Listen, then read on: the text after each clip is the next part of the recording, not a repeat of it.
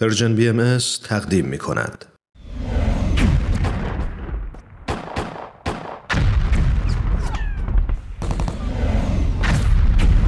معماران صلح.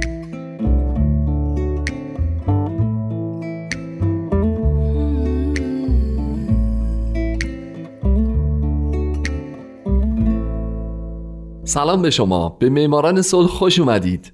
من در این برنامه به زنان و مردان و شرکت ها و مؤسساتی می‌پردازم که به خاطر فعالیت هاشون به نوبل صلح دست پیدا کردن. کسانی که یا تمام زندگیشون رو وقف صلح کردن یا در برهی از زمان کاری کردند که دنیا برای ما جای امتری بشه.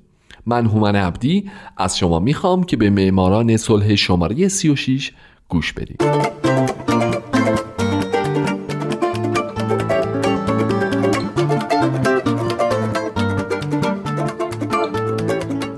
هفته سال 1931 میلادی جین آدامز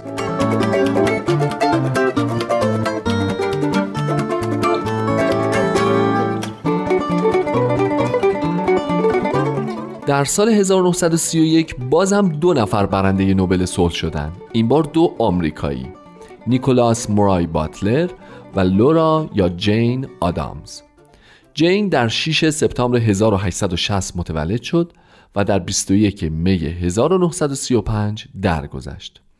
او در اوایل قرن بیستم به عنوان پیشگام و فعال اجتماعی فمینیست و بینالمللی به شهرتی جهانی رسید. او نویسنده و سخنران زبردستی بود و انجمنهای زیادی را تأسیس کرد.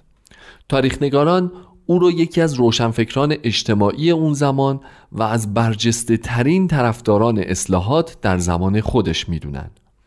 کمیته نروژی نوبل او را به خاطر تلاش برای اصلاحات اجتماعی و رهبری انجمن بینالمللی زنان برای صلح و آزادی شایسته دریافت نوبل صلح در سال 1931 تشخیص داد.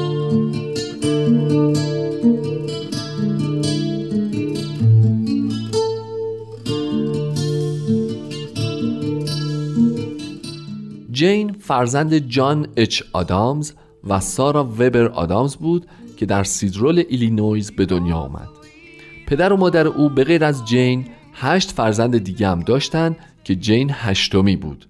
اما بیشتر خواهران و برادران او در کودکی مردن و وقتی جین هشت سالش بود او فقط سه خواهر و برادر دیگه داشت. اما سالها قبل یعنی وقتی جین دو سالش بود او مادرش رو هم از دست داد. کودکی جین به بازی در کوچه و مطالعه در خونه و رفتن به مدرسه خلاصه می‌شد.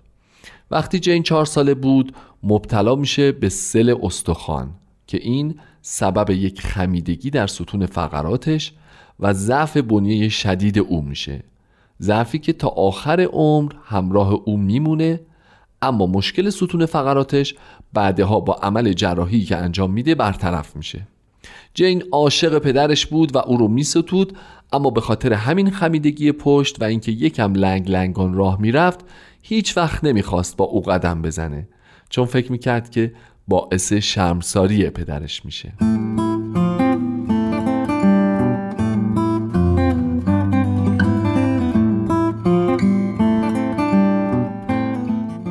پدر جین جان دارای املاک وسیع کشاورزی و گله های دام و کارخونجات الوار و تولید آرد و تولید پارچه های پشمی بود. همچنین او رئیس دومین بانک ملی فریپورت هم بود. وقتی جین 8 سالش بود پدرش دوباره ازدواج می‌کنه با زنی به نام آنا هوستر هالتمن. بعد از این پدر جین که در حزب جمهوری خواه عضویت داشت از رهبران سیاسی این حزب میشه و به عنوان سناتور 16 سال یکی از کرسی های مجلس رو تحت کنترل خودش در میاره. جین از همون بچگی و به خاطر خاطراتی که از مادرش شنیده بود و با خوندن داستانهای چارلز دیکنز علاقمند بود به فقرا کمک کنه. به خاطر همین تصمیم گرفت پزشک بشه. پدر او با اینکه موافق تحصیلات عالیه او بود اما علاقه ای نداشت که او از خانواده دور بشه و بره دانشکده پزشکی در ماساچوست. پس به جین پیشنهاد داد در مدرسه راکفورد که تو همون شهر زندگیشون بود درس بخونه. در نتیجه جین در سال 1881 از مدرسه دخترانه راکفورد به عنوان دانشجوی ممتاز فارغ و تحصیل شد و یک سال بعد هم مدرک کارشناسیش رو از کالج دخترانه راکفورد دریافت کرد. این مقارن شد با مرگ پدرش بر اثر آپاندیس. بنابراین به هر کدوم از فرزندان او ثروت قابل توجهی رسید. پس از این جین خواهرش و شوهر خواهرش به فلادلفیا نقل مکان کردند و هر سه در رشته پزشکی مشغول تحصیل شدند. ولی بیماری های جورواجور و بستری شدن های مکرر باعث شد بعد از یه سال جین از درس خوندن انصراف بده و چون نامادریش بیمار شد مجبور شدن هر سه برگردن به شهر خودشون. بعد از چند وقت که حال نامادری جین بهتر شد این دو برای دو سال به اروپا سفر کردن و تو این موقع ها بود که او فهمید حتما نباید پزشک بشه تا بتونه به نیازمندا کمک کنه.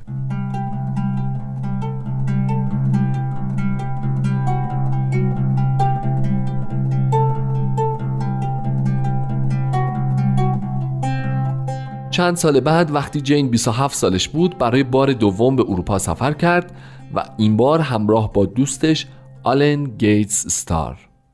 این دو از تالار تو این بیحال در شرق لندن دیدن کردند. او این تالار رو اینگونه توصیف می‌کنه که این تالار اجتماعی بود از مردان تحصیل کرده که انجمنها و کلوبهای تفریحی و کلاساشون رو در میان فقرا برگزار می‌کنن.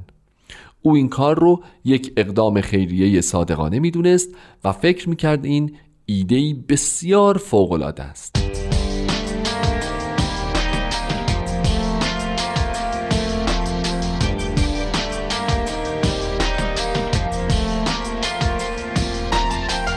جین آدامز یکی از دو برنده نوبل صلح در سال 1931 به همراه دوستش مشابه چیزی که در لندن دیده بودن رو در اقامتگاهی در منطقه محروم در شیکاگو افتتاح کردند. هدف اونا این بود تأسیس مرکزی برای ارتقاء زندگی اجتماعی و مدنی به سطحی بالاتر و بنیانگذاری و پشتیبانی مؤسسه تحقیقی آموزشی و انسان دوستانه که شرایط مناطق صنعتی شیکاگو رو بهبود ببخشه جین و استار بعد از افتتاحیه این خونه سخنرانی های زیادی کردند و برای احتیاجات منطقه پول جمع کردند.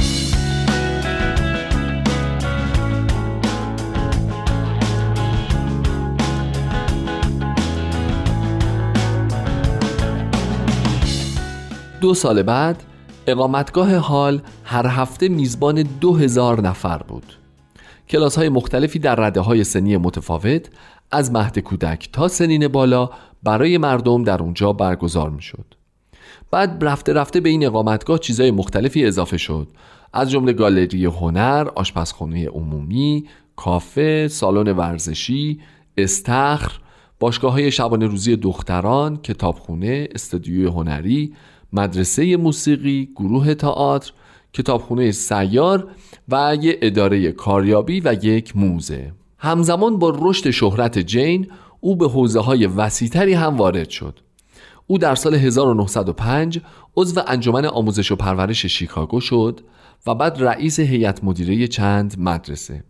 پس از این در سال 1908 در تأسیس مدرسه تعلیمات مدنی و بشردوستانه شیکاگو کوشید و اولین رئیس زن کنفرانس ملی خیریه و اصلاحات شد او تو منطقه تحت نظارت خودش در شیکاگو تحقیقاتی رو در زمینه های مامایی، مصرف مواد مخدر، منابع شیر و وضعیت بهداشت راه اندازی کرد.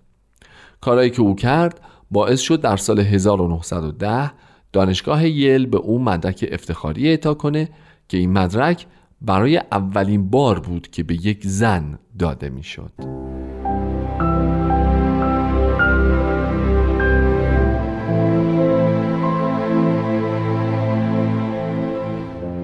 جین به شدت طرفدار فلسفه فمینیستی بود در اون روزهای قبل از اعطای حق رأی به زنان او معتقد بود که صدای اونها باید به گوش مجلس برسه و زنها باید حق رأی داشته باشند و حتی از اونم بالاتر زنان باید آرمانها رو به وجود بیارن و در جستجوی فرصتهایی برای تحقق آرمانهاشون باشند آرمان جین رسیدن جهان به صلح بود و به خاطر همین در تابستان 1906 یک دوره سخنرانی در دانشگاه ویسکانسن انجام داد که بعدها متن این سخنرانی ها در کتابی با عنوان ایده های نو برای صلح منتشر شد.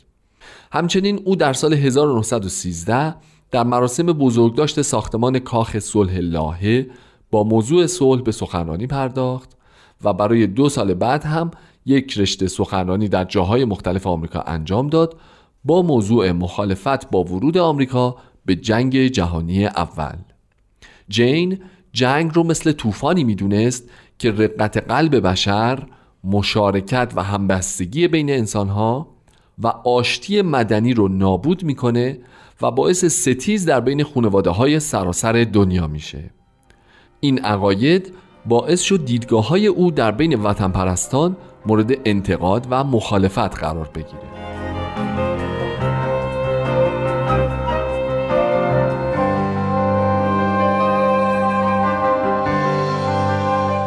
در سال 1915 جین آدامز به ریاست حزب صلح زنان برگزیده شد. بعد او شد رئیس کنگره بینالمللی زنان در لاهه که برای حق رأی زنان تلاش می‌کرد. سالها بعد این کنگره مجمع بینالمللی صلح و آزادی زنان را تأسیس کرد و جین از 1929 تا آخر عمرش رئیس و رئیس افتخاری این مجمع بود. و در شش کنفرانس بینالمللی اون شرکت و سخنرانی کرد. او در سخنرانیهاش همیشه به ورود آمریکا به جنگ معترض بود پس به همین خاطر از سوی مطبوعات مورد حمله قرار گرفت و حتی از جامعه دختران انقلابی آمریکا هم اخراج شد. تو این زمانا بود که او به یک کار دیگه مشغول شد. تهیه مواد غذایی برای زنان و کودکان کشورهای متخاصم.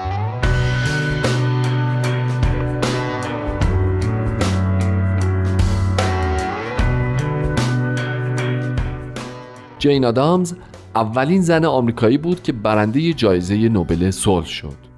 او در سال 1926 دچار سکته قلبی شد و دیگه هیچ وقت سلامتی خودش رو به طور کامل به دست نیاورد.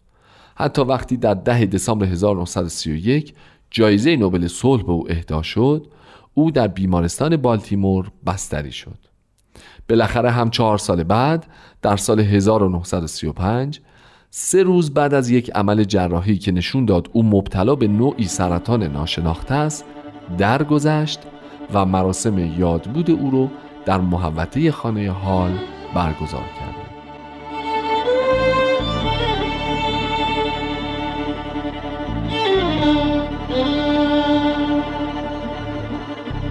دوستای عزیز اصلا وقت نداریم. هفته بعد به معماران صلح شماره 37 حتما گوش بدید.